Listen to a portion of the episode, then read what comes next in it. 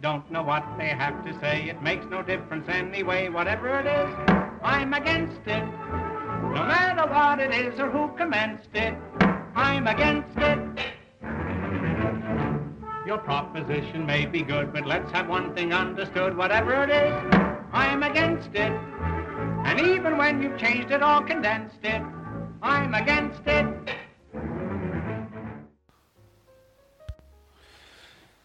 Bienvenido al décimo capítulo de Errar es Humano. Eh, somos un par de amigos que nos sentamos de repente a, discutir temas que consideramos interesantes, que esperamos que ustedes consideren interesantes, especialmente por los personajes con los que envueltos en la discusión. Aquí estoy con mi querido amigo Oscar Waldo, despreciable persona y ser humano. Muchas gracias por tus amorosas palabras. También pienso lo mismo de ti, así que es recíproco. Nos queremos, puro amor, puro amor. Eh, en este capítulo nos queremos eh, preguntar, dedicar, discutir, conversar sobre el fenómeno del narcotráfico. Y eh, pensar así como dar un vuelo de pájaro sobre varios problemas del narcotráfico para la siguiente semana preguntarnos más específicamente por el narcotráfico como tema en Chile, que es bastante tabú, no se hacen preguntas más o menos fáciles y uno no tiene muchas respuestas y cuando continúa con ese tipo de preguntas no llega no llega muy lejos por falta de información o por otras cosas. Así que ese va a ser nuestro tema. El narcotráfico y no la droga. Ojo. Porque cuando uno escucha esto en cualquier lado te hablan de la droga, no del narcotráfico. El narcotráfico es una red de, comercio, una red también de, de, influencias, un tráfico de influencias también. Entonces, cuando se habla, cuando, uno lee de esto, siempre sale primero la droga, lo malo que es la droga, lo, mal que te hacen, te dicen, todo lo que te dicen, sobre todo la marihuana, ojo, no la pasta ser la marihuana. la marihuana el, real enemigo es la marihuana. Eh, eh, y, te dejan de lado por completo el, otro tema, el tema estructural. Y te van a, y siempre van al microtráfico. Eh, yo, yo leí unos informes de la PDI de 10 años y es completamente, o sea, uno se lee los informes y entiende cuál es el foco. Primero el microtráfico, porque te hablan de territorios. No te habla de qué tan, no hay estadísticas de qué tanto está, por ejemplo, involucrado el sistema judicial o, cuántos ministros cuántos hijos de ministros han pillado en esto, sino que te dicen solamente algo territorial eh, y eh, lo divertido que uno ve las estadísticas, la mayor decomiso es de, es de cannabis. Y, y la pasta base que podría ser algo mucho más preocupante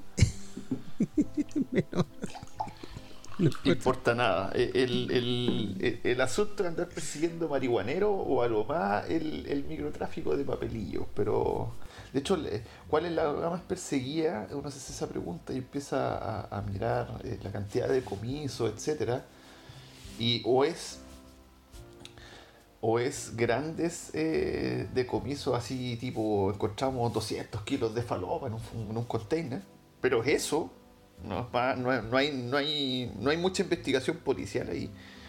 Muchas veces es el tipo de la grúa que se da cuenta que hoy este, este container es medio extraño. Y las viejitas de las poblaciones, pues generalmente la cantidad de mujeres presas tiene que ver específicamente eh, con el microtráfico y como solución a problemas familiares. Recuerdo haber visto ese tipo de estadísticas. Pero entrando ya a nuestros preliminares. ¿Cuándo, podemos hablar propiamente tal de narcotráfico y no de consumir droga? Bueno, yo creo que para empezar, pongámonos, imaginémonos que el tema de que el ser humano se drogue es algo, es algo propio del ser humano. Eh, antropológico. O sea, estamos hablando de un Homo sapiens que en el minuto que, que empezó antes de o mientras estaba pintando cosas en las cavernas y se, se dio cuenta de que era un ser mortal, empezó a buscar plantas, weón.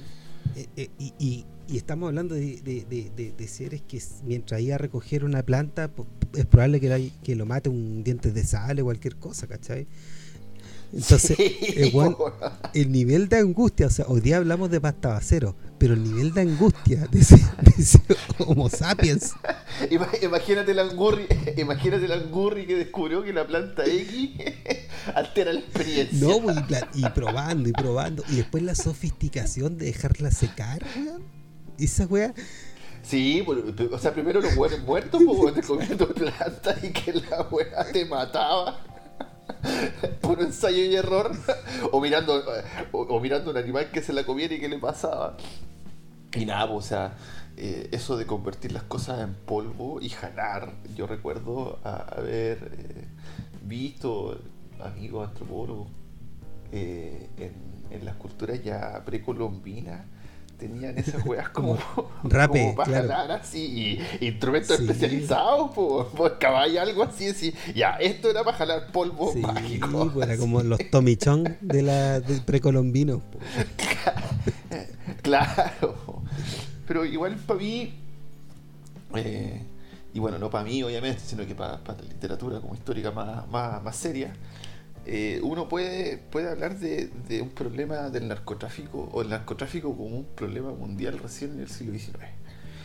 Y mm, el, como que el evento que permite realmente hablar de, de narcotráfico y el problema del narcotráfico es las guerras del opio. Igual eh, hoy en día siempre tenemos como esa cabeza de China como una superpotencia dominada por un partido comunista con un capitalismo bien extraño, capitalismo de Estado, etc. Pero eh, si nos vamos más atrás eh, a lo que era el imperio chino y su forma de, de constituirse como sociedad, los chinos le vendían caletas de cosas a los imperios coloniales europeos en los cuales los chinos sacaban ventaja de ese intercambio comercial, o sea, especialmente con Inglaterra, si uno, uno piensa ya, ¿qué le vendían los chinos a los ingleses? Ya, té, seda, weón, especias, varias eh, especias, etcétera. Y, lo, y los ingleses, ¿qué le vendían a los chinos de vuelta? Nada, Nada, Nada. ¿Qué necesitaban los chinos de los ingleses en términos de producto? Nada, weón. Entonces, el, flujo de plata era tan cuático, ya, que, mm, eso lo podéis explicar mejor tú que yo. La balanza comercial eh, estaba cargada hacia el lado chino, que recibía plata y vendía productos, y no hacia el lado inglés. por un lado, entonces, lo, que pasaba es que crecía la economía china, y, los otros lo único que hacían es gastar, así como en términos simples. Entonces, claro, ellos tenían, cuando, cuando tú tienes mayores importaciones que exportaciones, ahí te, te produce un, un, desequilibrio en, también en, ese, en esa balanza. Pero... bueno, el, la balanza estaba así inclinada al lado de China y, y los ingleses en su, en su gran inventiva dicen, a ver, ¿cómo podemos equilibrar la balanza? Opción A, los ingleses dijeron, les vamos a vender ropa a los chinos. Ya tenemos Manchester que producimos ropa, etcétera. Así que los vamos a convencer de que compren nuestra ropa. Opción B, les vamos a vender armas. ¿ya? Obviamente nosotros tenemos cañones, pistolas más desarrollados, etcétera. O C, vamos a hacer el transporte de productos europeos y se los vamos a llevar a China y eso les vamos a vender. Al final, el flete, ¿ya? Y el contacto. O, última opción, vamos a agarrar la producción de opio de la India, ¿ya? vamos a llegar a los puertos chinos y les vamos a vender droga.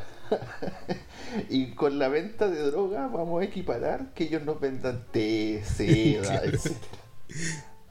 ¿Cuál es la respuesta correcta? Lo peor que, eh, ¿cachai? Que la, eh, eh, esta diferencia entre lo que lo que sal, lo que pagaban, lo que daban ellos, lo que entregaban China, parte desde el Renacimiento.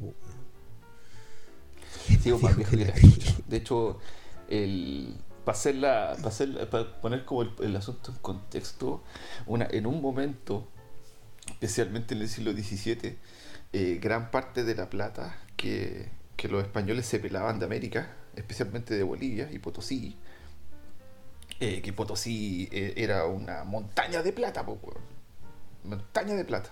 Y de hecho esa montaña se la pelaron completa. Eh, toda esa plata terminaba finalmente en China, pagando, pagando productos chinos. Y, em, entonces los ingleses, tomando la, la opción de venderles opio, ya, empiezan a equiparar rápidamente su balanza comercial y, empiezan a convertir a, un, a una gran cantidad de la población china en adictos al opio.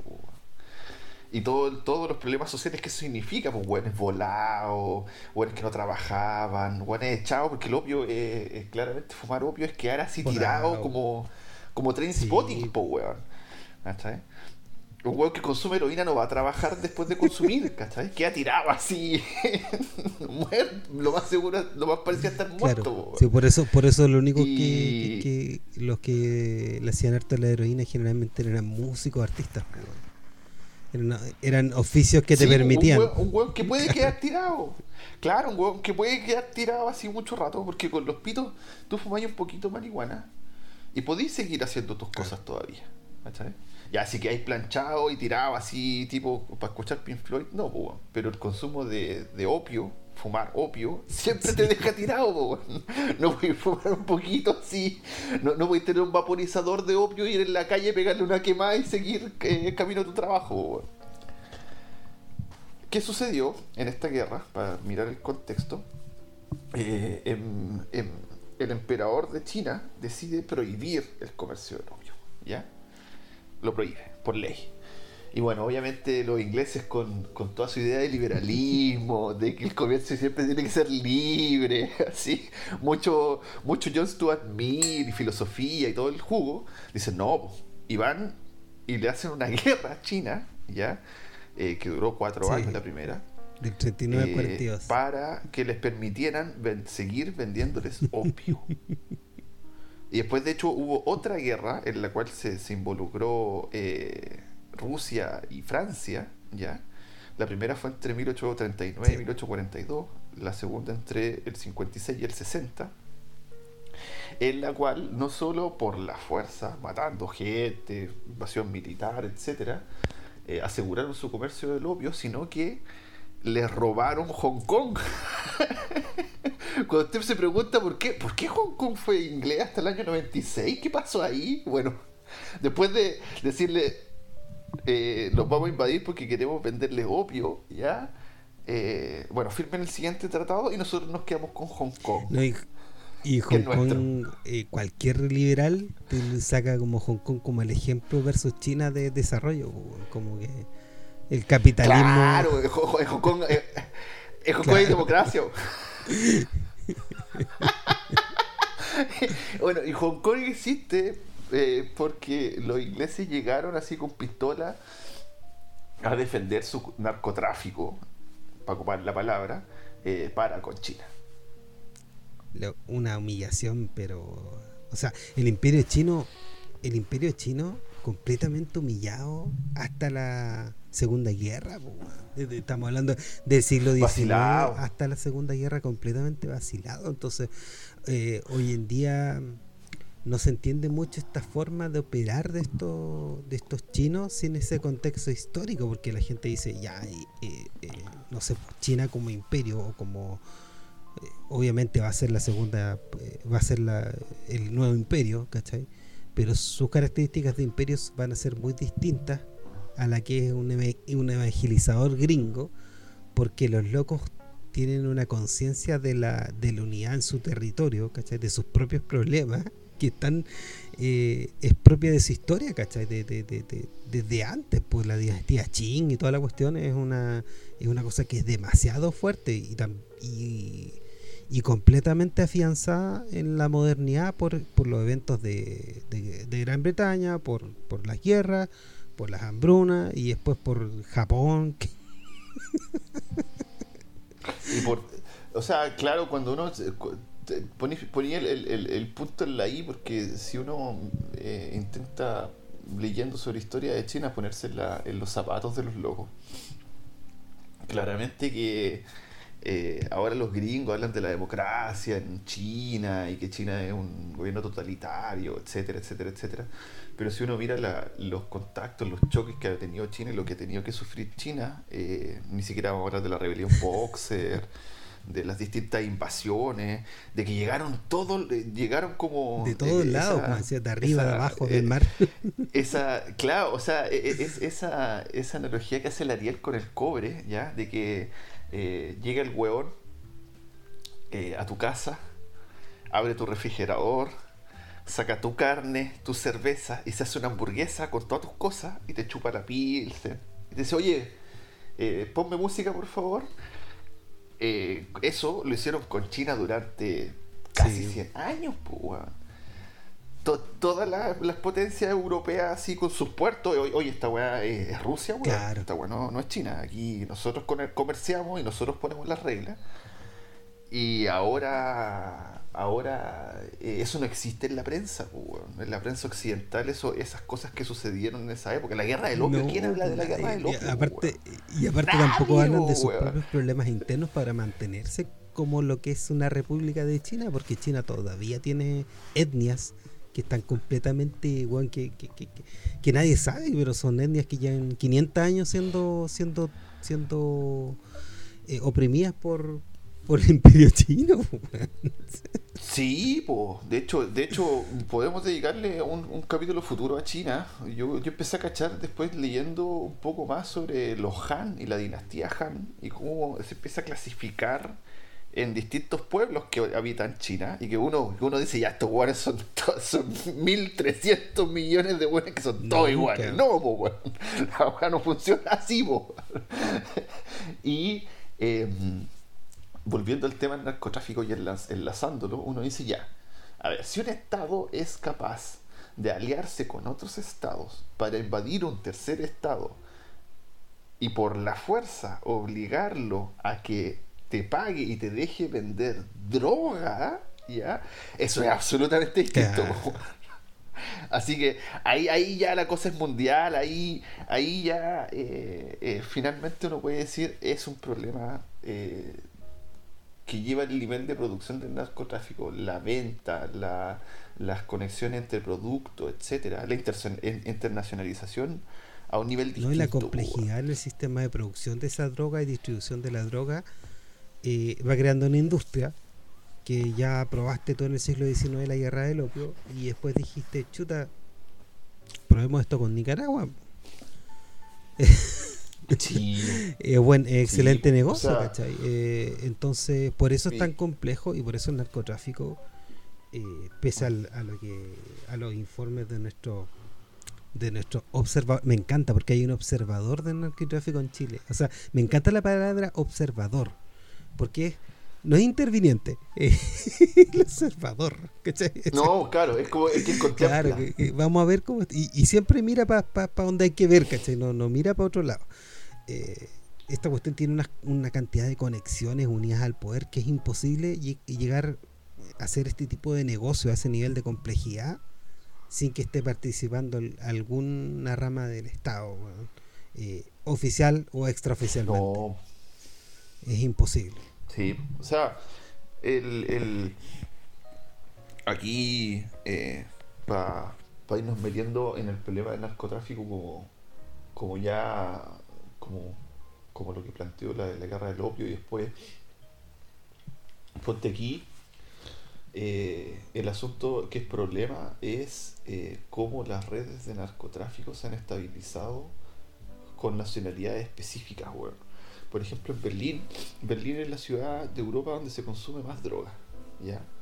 Sin lugar a dudas. ¿Por qué? Y de manera organizada. ¿Por qué? Porque Berlín es una ciudad pobre que se mantiene en muchas cosas por el turismo de bar y el turismo de, de hueveo, De la fiesta rey, del tecno y todos los güeyes tomando éxtasis, pastillas y toda la weá. El desenfreno, donde los gays podían carretear. Entonces, el, el desenfreno así y eh, las redes que manejan una gran parte del consumo de drogas son clanes libaneses.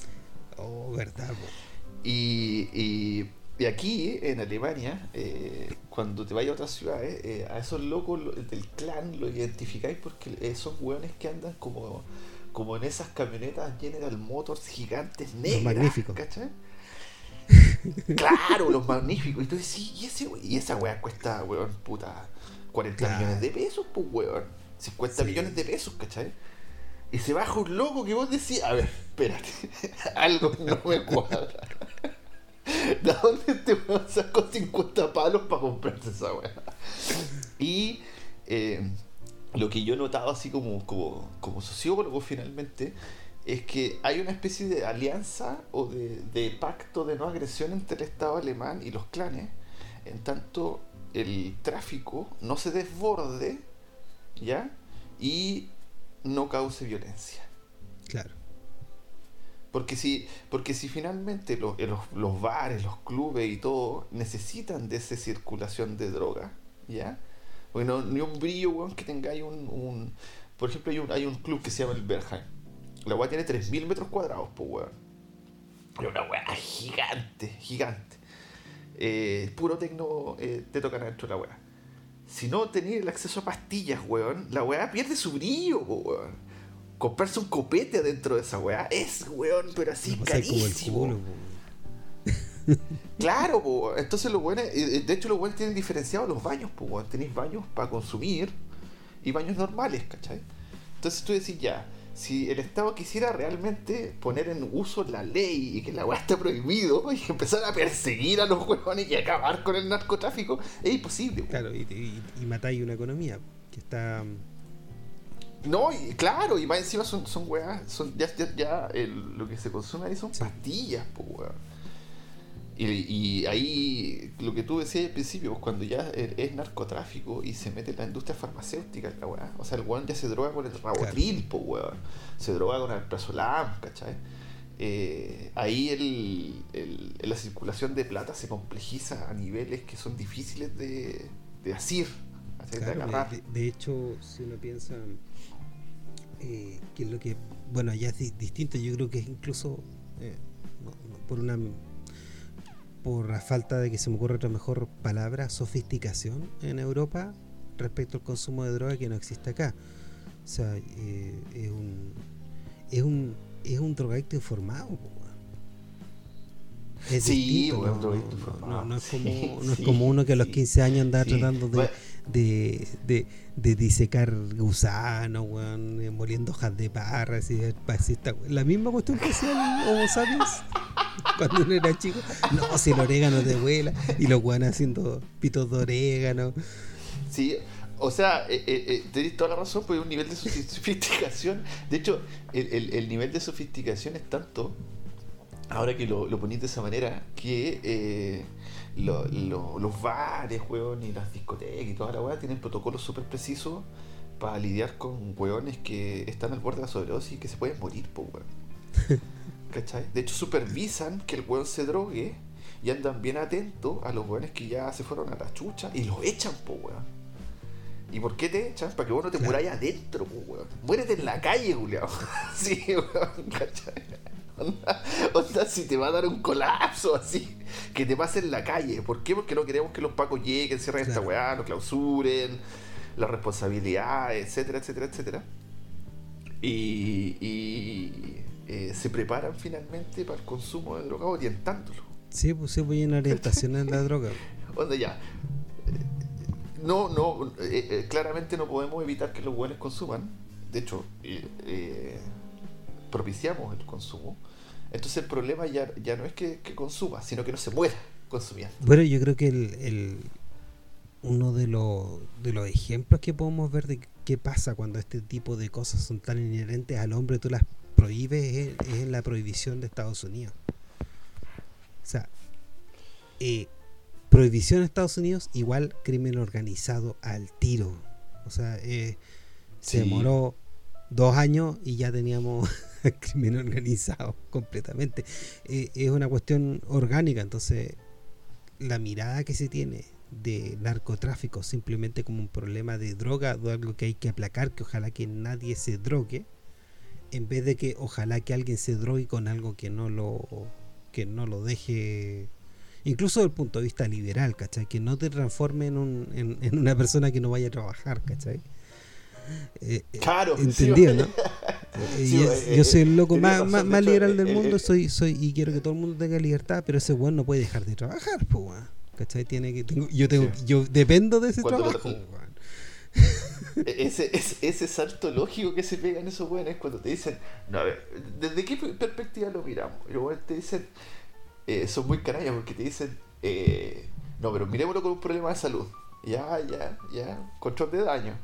Pero después te dicen, ah, pero también eh, hay que pensar que es un problema de capital humano finalmente. si drogáis al huevón con algo que lo deja tonto, estáis perdiendo capacidad de fuerza laboral. Sí, pues dale pasta base al weón que te opera la grúa en una construcción. Pues. Claro, pero no al manager que, anda jugando con las, con las acciones de, la empresa, pues, weón. Entonces, es una cuestión que también tiene ahí, como tú dices, tiene saltos lógicos. Siempre este tipo de cosas tienen saltos lógicos, porque al final yo encuentro que toda esta gente que defiende lo penal o defiende el, eh, o, está seriento al micrográfico son, son apologistas nomás de la cuestión. Son tan del, lado del lado del, sí, narcotráfico nomás. Eh, o, o, sea, eh, están, están, están, a ver, el liberal que yo tengo en mi cabeza, cuando tenemos que discutir el término narcotráfico, así como guerra del opio, cosas así, hoy en día lo que hace, a mi gusto, es que te dice ya, eh, yo, yo no me meto con el cuerpo de las personas. Que ellas decidan. El primer paso lógico. Segundo paso lógico, dicen, bueno, el crimen organizado genera un montón de externalidades negativas, etcétera, pero que el Estado no genera un monopolio estatal. Claro. Es decir, que, que no sea el Estado el que fabrique las la falopas, fabrique, eh, cultive la marihuana, etcétera. Y tercero, te dicen, eh, bueno, eh, en la medida en que sea posible, autoricemos el autocultivo, pero que la empresa privada pueda meterse. Dentro del autocultivo, claro. Exacto.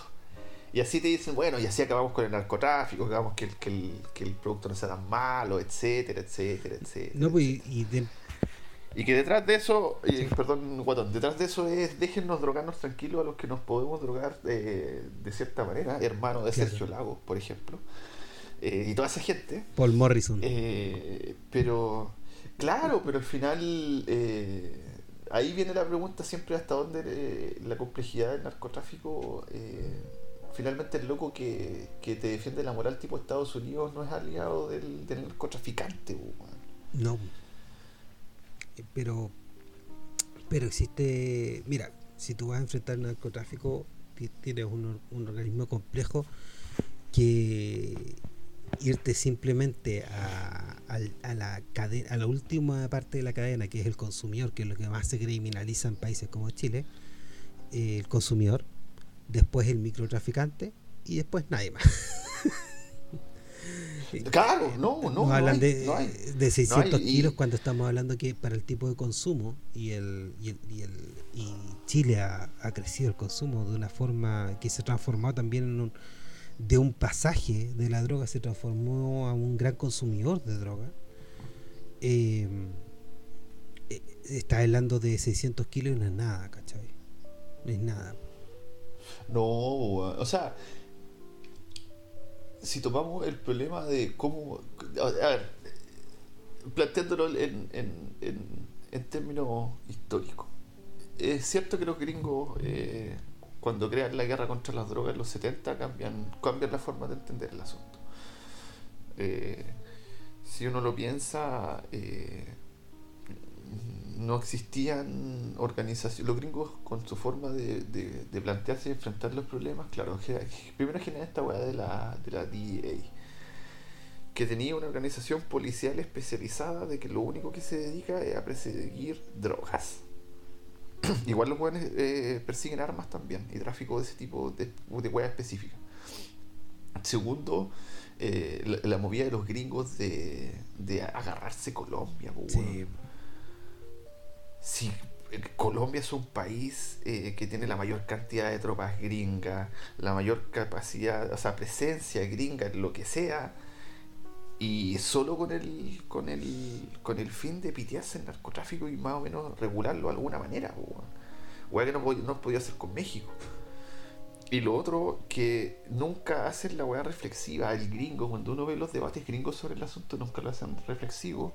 De que claramente, eh, si el consumidor más grande del planeta está ahí, y ellos son, eh,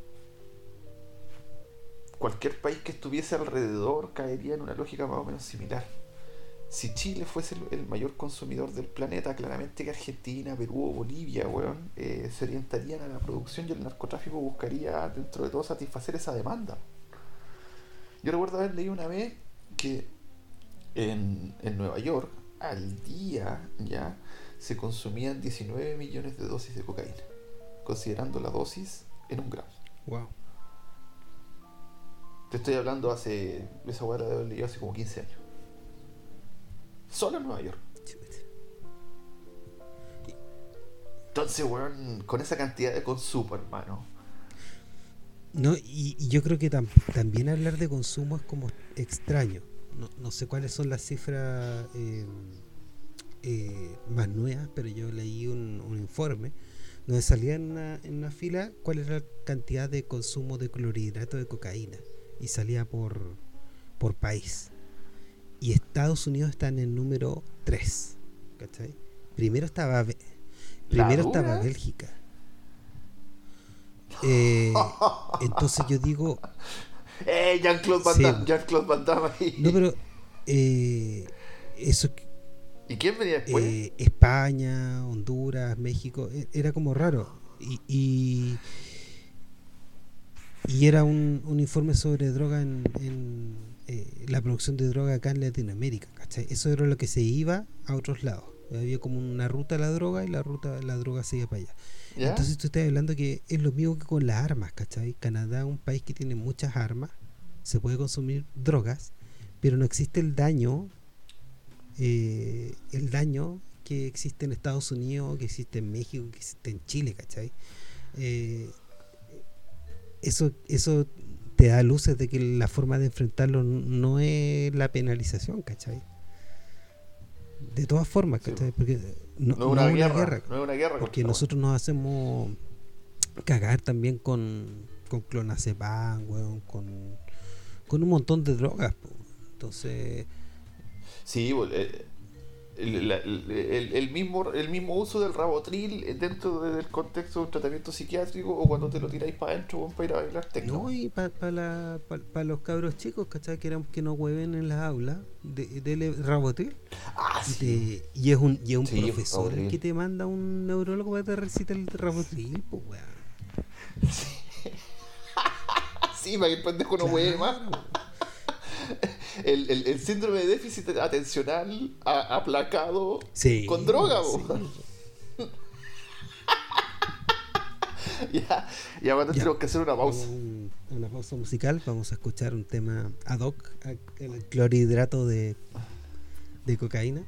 Es Cocaine de el gran Eric Clapton.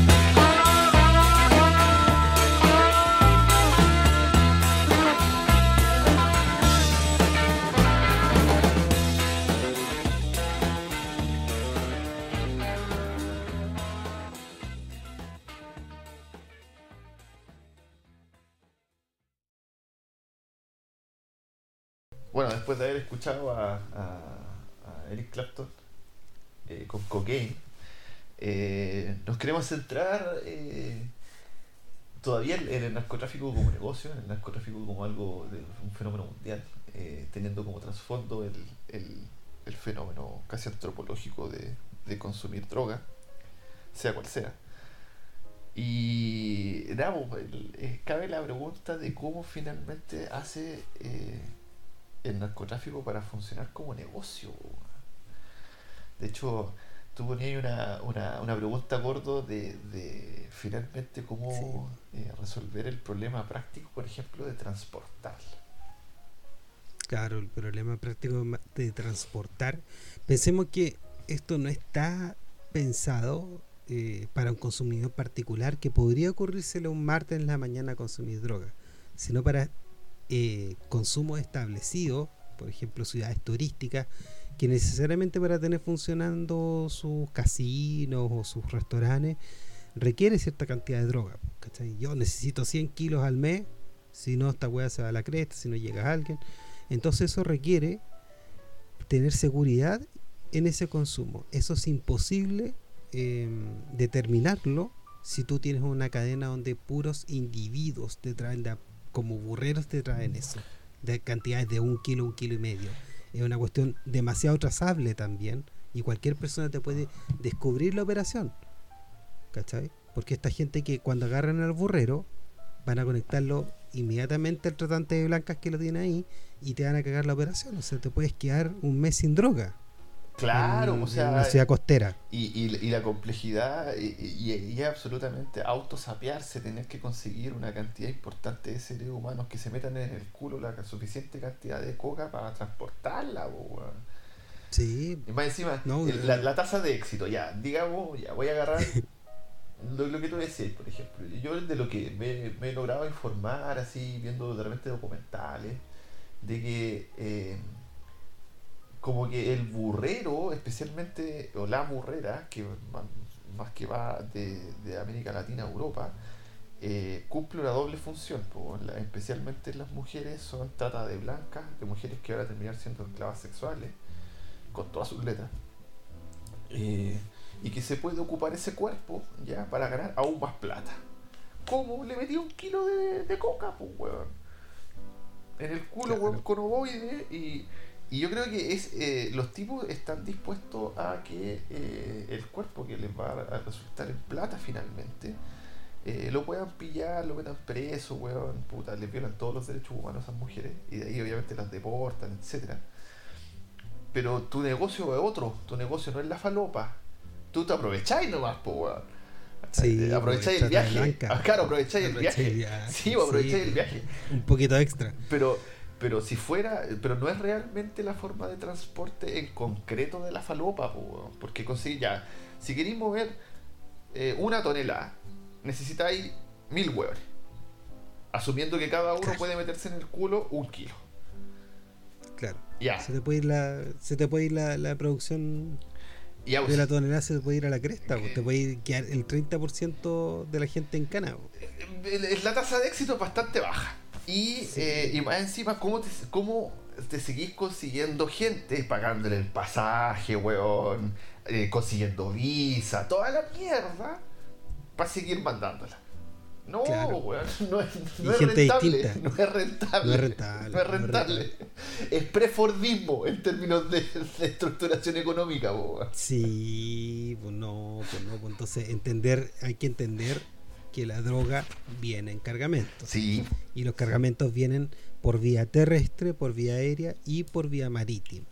La forma más barata es la vía marítima. Claro, y, porque en la vía marítima uno puede, eh, y también hay leyes internacionales que, que, incluso podrían hacer que tú podrías tener un laboratorio en aguas internacionales de cocaína y, y hacerla ahí y, después trasladar el, el producto final. Y no es tan fácil y, de hecho la gracia de por qué moverla en, barco tiene bastantes ventajas. La primera es que vos no podéis tocar un barco así como así. Si el barco viene con bandera japonesa, ¿ya? Y el guante bajo leyes japonesa y toda la weá. eh, no llega a incautar el banco cuando pilláis que el weón, no sé, venía con un container de 100 kilos de falopa, o de 500 kilos de falopa. De hecho, ¿cuántos, cuántos marineros presos, weón, tenéis eh, por transportar droga? Cero, weón. No hay.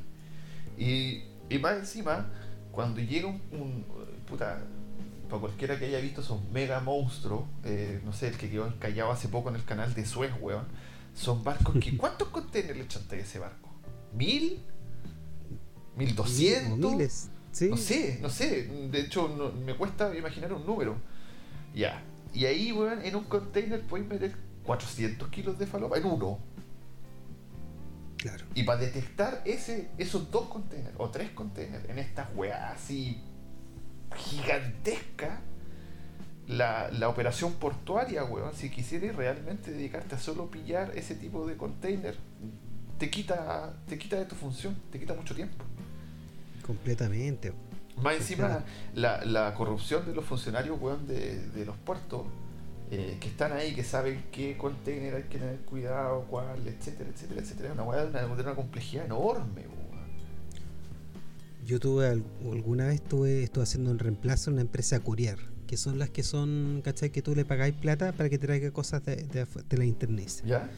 La operación con lo que ganaba plata, este courier, y para lo para lo que me querían contratar era para que le ayudara a lavar dinero. Porque lo que ellos hacen es pagarle al, al, inspector aduanero para que declarara que las cosas pesaban más. La, pesaban menos, perdón. Entonces, lo que ellos le pagaban de coima era mucho menos que lo que tú pagabas si por peso de esas cuestiones. Y lo que, lo que más se traía eran cosas de Estados Unidos porque seguramente ahí era la movida con el gallo que veía las cosas que llegaban de Miami, porque aparte las cosas de China acá le tienen mal a China, entonces son más fijones. Eh, llegaban zapatillas, llegaban un montón de comerciantes que utilizaban el courier, imagínate, y eso era, y, a través de, de movimientos eh, de, contabilidad eh, creativa, tú podías hacer que esas coimas llegaran como, como cosas que no son coimas, pero eso eran y, y dividiendo el peso un paquete que viene de Miami. Perfectamente puede ser medio kilo de coca que se tiene que dar tremenda vuelta, obviamente. La masa vuelta, Colombia, Estados Unidos. No, no, esto no era coca, esto no, este eran, no, si no eran, esto eran artículos, pero me imagino que para la coca, haciendo el paralelo, es un proceso parecido. Tú tienes que, tú tienes que cerciorarte de que la persona que te vaya a encontrar ese container no te lo encuentra. Ah, claro, sí, ahí, ahí viene el, pago, el pago de corrupción al funcionario que, tiene que mirar para el lado. Claro, pero ese no solamente el pago funcionario, porque imagínate que llega un almirante de Chile, un almirante X, y le llega una orden internacional de captura de un buque donde se sabe que tienen droga y resulta que ese almirante, por estas casualidades de la vida, va y interviene para que ese, ese barco pueda pasar por Chile. Me imagino que ese almirante no lo hace por de buena fe. No, no, no es por la buena onda. Bueno, eh, nuestro, nuestro, el que fue almirante Arancibia hizo una cuestión parecida. La dura, ya. Eh, eh, eh, esos datos jugosos tíratelos para el siguiente episodio. el episodio Chile, así ahora estamos como, haciendo el, panorama general del narcotráfico como problema, así como para pensarlo. esto para poder, para poder asegurar que esta industria que funciona como un relojito, ¿cachai? Porque tiene que tener cierta cantidad. Si, si tú no tienes, aparte existe el agravante de que si tú no tienes X cantidad de droga para, para tal fecha, te podís también ir de balazo como productor, ¿cachai? Claro, Claro. No, es un, no es un tema de que vaya a comprar, vaya al negocio de la esquina, vaya al otro negocio, ¿cachai? Vaya a otro supermercado. Es un tema crítico. Entonces, ese tipo de cadenas y ese, como lo dice cualquier liberal también, ese tipo de conexiones y de coordinaciones tienen que estar establecidas, complejizadas desde antes. Entonces, tiene que haber en puestos particulares gente que esté también dentro del negocio. Entonces, como se vio en, ese libro, ese libro que tú también te leíste, La delgada línea blanca, eh, las conexiones son políticas también, porque necesitas que ciertos ministros, ciertos jueces, todos estén coordinados para que cuando toque algún problema, el que caiga no sea el que, el que vaya a entorpecer toda esta producción. Que se corte, pues, weón. Yo lo, yo lo veo así. Yo lo, yo el, otro día veía un, un eh, con mi compañera veíamos un, documental sobre el, tráfico de drogas en Berlín ahora en pandemia, ¿cachai? Y una vez que me sorprendió es que ahora están ocupando el Telegram, pero de manera abierta. Vos ponés ciertas palabras clave y llegáis al Telegram a un grupo en el que el loco te da la oferta completa, así, desde pastillas, coca, lo que queráis. Y el, el, loco que hacía el reportaje dice, bueno, eh, ahora lo que están ofreciendo es que eh, tú te puedes contactar con los locos y trabajar para ellos. pues Lo bueno lo que te piden es, y así estructuran los sueldos, ¿cachai? Te piden que tengáis licencia y auto. Porque ahora él, eh, funciona como delivery, ¿cachai? Y dependiendo si tú tienes pasaporte alemán o no, te pagan más, po, Porque obviamente un loco con pasaporte alemán y con cierta pinta, ¿ya? Eh, eh, el porte de cara es más fácil de, disuadir, po, weón, ¿cachai? Entonces si vos vais en un auto decente, weón, tenéis carita limpio, weón, eh, no, no, soy, no tenéis cara inmigrante como yo, y tenéis pasaporte alemán, y habláis alemán así de manera propia, claramente, weón, que el, el del artículo te clasifica y te paga más, pues, weón.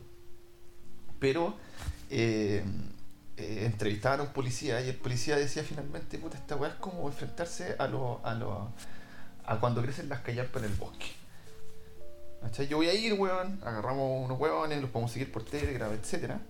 Pero es, funciona igual que las redes de espías, pues, weón ¿Por qué? Porque vaya a agarrar al loco que tiene la, la falopa en el auto, ¿cachai? Y así, ya, ¿y usted quién lo contactó? Eh, Tony.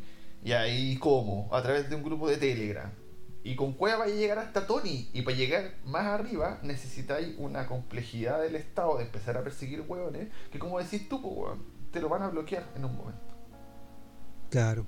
Y son investigaciones que tienen que durar años, weón, de buenos infiltrados, etcétera. Y ahí es la pregunta que uno siempre se hace, pues, weón. Eh, ¿A quién pilla la, guerra contra el narcotráfico, que podemos decir, la gringa, que es lo que tiene más, complejidad finalmente? Eh, organizaciones, weas de inteligencia, satélites, weón, etcétera. O sea, te están persiguiendo los gringos.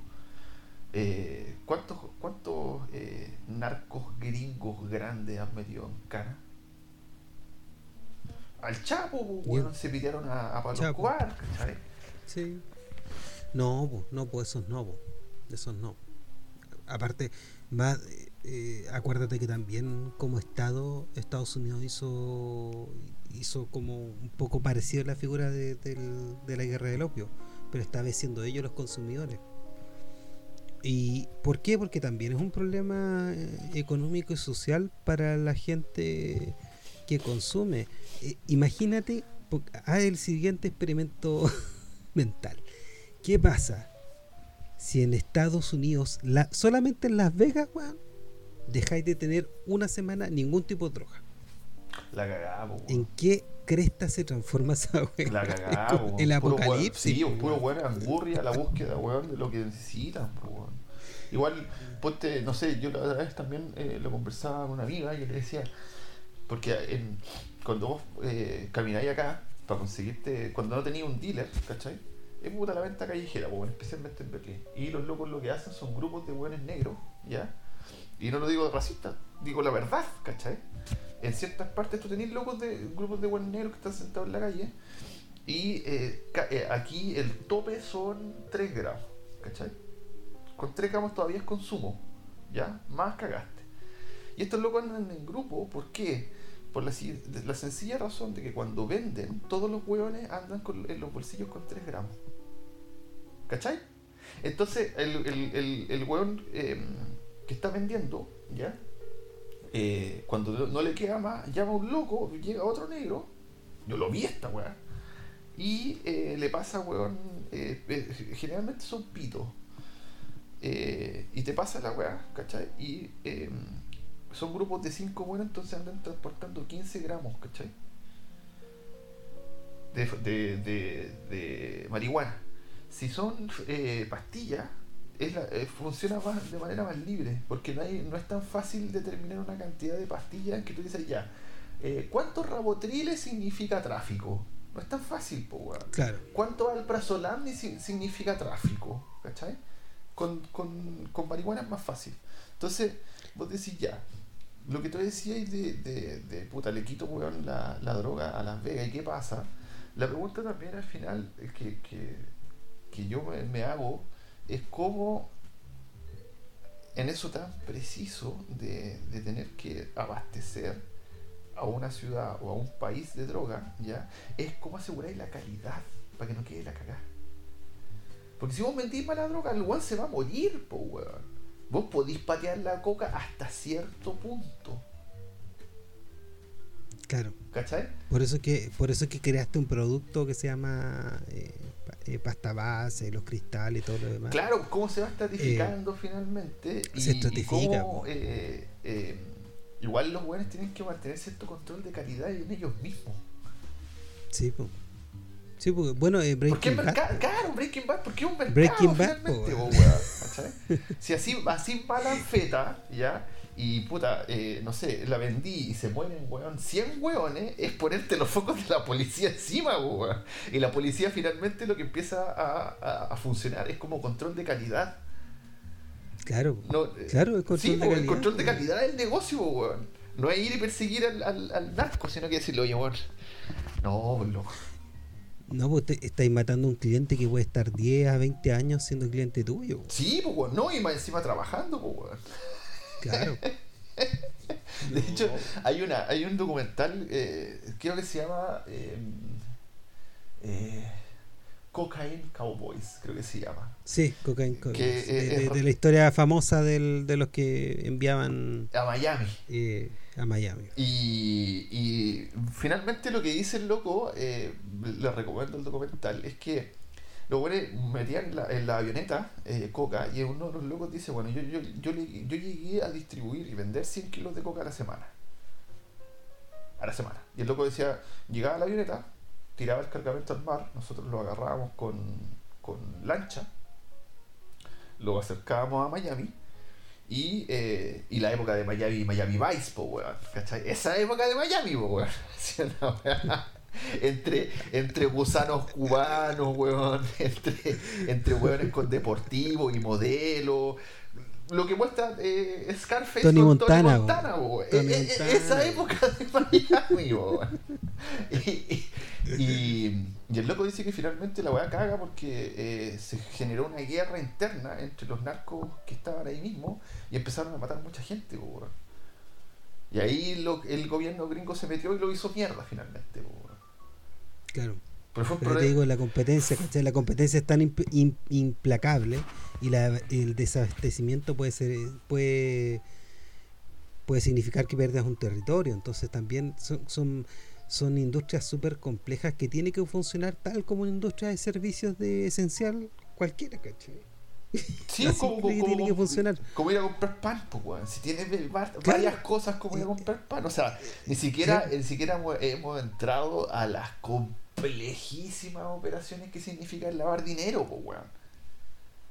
No, no, pues el lavado de dinero. Bueno, tú, tú, yo algo sé de eso, el lavar dinero requiere una actividad que tenga harto circulante y que sea fácil de poder poner en ciertos ítems cosas o, eh, ciertos, ciertas actividades y también de subirle el precio a ciertas cosas, ¿cachai? Entonces, desde los juegos de azar, desde los casinos, desde las chatarreras, ¿cachai? Todo lo que tiene que ver con, dinero, por eso Italo Noli, ¿cachai? No era no, es por no es que oh, que un chatarrero que era que era capo. No, la actividad de la chatarra es una cuestión que para lavar dinero, pues, Para lavar dinero.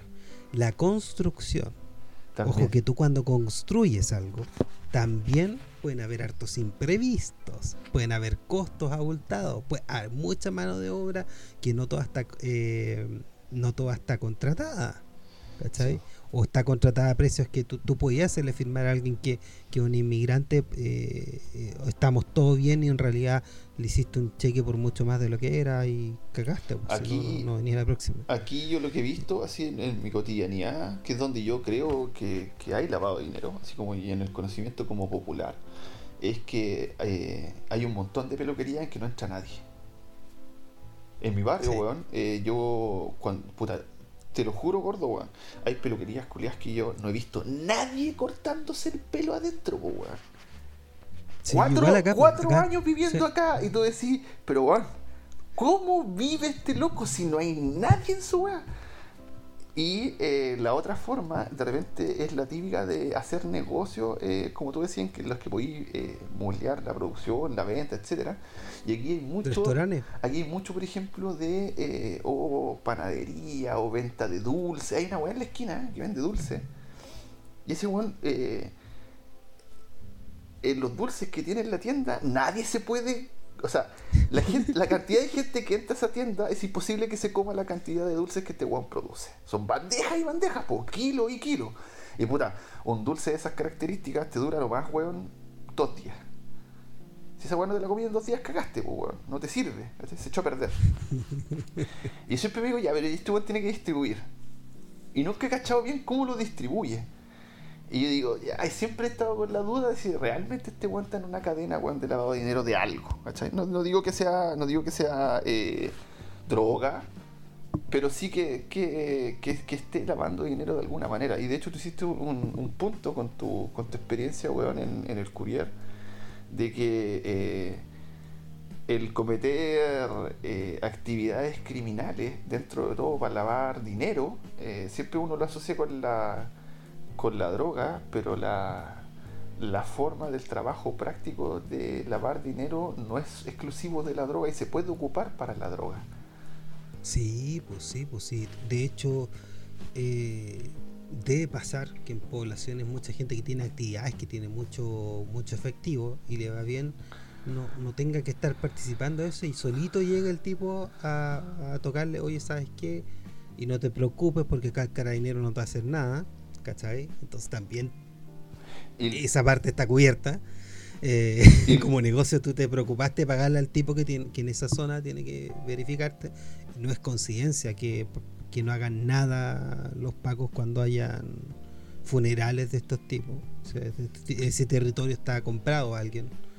¿cachai? Y no solamente un pago raso, sino que para arriba alguien tiene que decir, ¿sabéis que dejen este loco tranquilo? Está haciendo bien su pega, no lo cambien de lado. Porque no podéis invertir esa cantidad de dinero en un pago que van a moverlo el día siguiente y lo van a cambiar de zona. No. Porque te caga el negocio. No, te caga el negocio, Entonces tiene que estar arriba el loco también.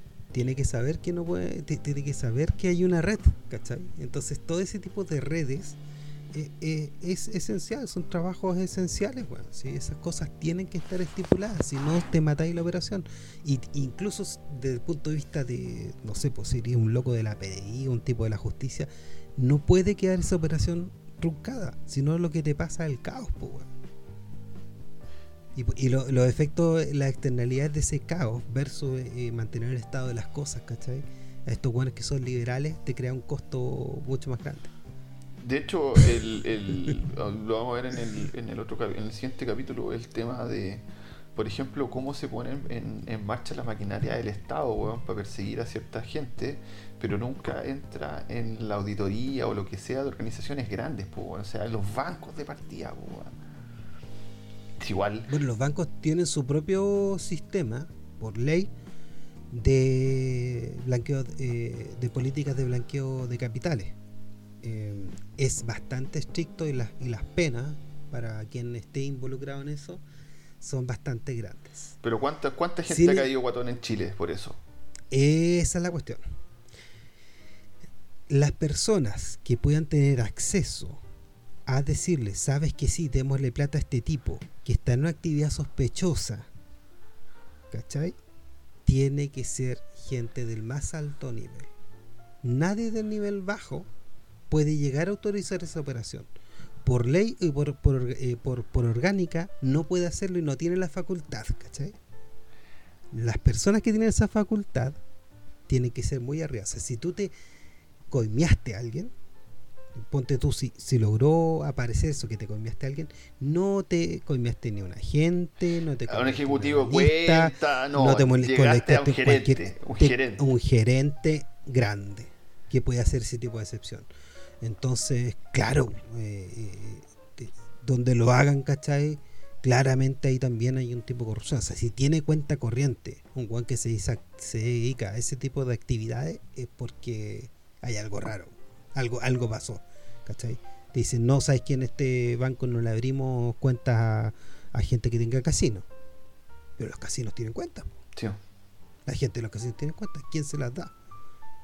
Entonces, y una actividad que se da para ilícito. O sea, la misma actividad del casino ya es medio ilícita. O sea, como, como nadie, recordando para finalizar el programa, eh, eh, esa, esa, tesis la puso eh, Ariel, que le mandamos un saludo, recordamos el estallido ahora contra Inteligentes, que es el podcast que tiene con, con Monserrat Nicolás, de que cuál fue la explicación para eh, el Milico Gate, la primera, fue que eran mandos medios que se habían robado cientos y miles de millones de pesos, donde una gran parte había terminado en apuestas del casino.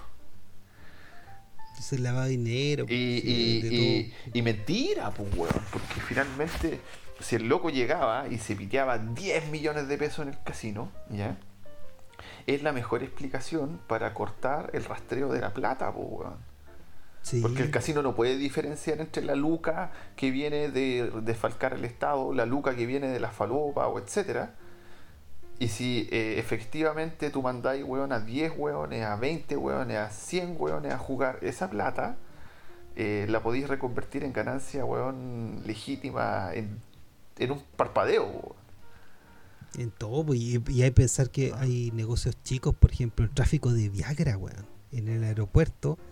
Eh, em, lo que pasa es que se compran Viagra cantidades estratosféricas, la gente se consigue de alguna forma con un médico y va a vender Viagra a los casinos. Loco, y es una actividad que te da, le, da plata a, no sé, pues, a 10 personas, ¿cachai? Al tiro. Y es un, entre comillas, un ilícito, pues, y ahí tenía otro, tráfico de viajes. Y ahí tenía otra, otra, otra forma de narcotráfico finalmente, que no es la clásica de falopas, de, de pitos, de, de, pastillas, etcétera. Eh, ya, guatón. Eh, llegamos al final de nuestro capítulo, ya, como medio preliminar, medio introductorio. Y eh, el siguiente capítulo lo vamos a tratar nuevamente el tema del narcotráfico, pero ya más específico, con preguntas más específicas y yéndonos al problema y el tema Chile. Entonces nos vamos a ir ahora eh, con un último tema, Staying Alive, de VGs, porque si uno lo escucha y bueno, conoce el, contexto de donde de qué intentaba retratar la película y los VGs, etcétera, especialmente la, la cultura disco y, la famosa Estudio 51 de Nueva York, eh, uno la escucha y es, bailar drogado. Eh, solo alguien que consuma algún tipo de, estupefaciente puede bailar como lo hacía John Travolta en esa película. Eh, así que nos vamos con ese tema y hasta la próxima. Hasta la próxima.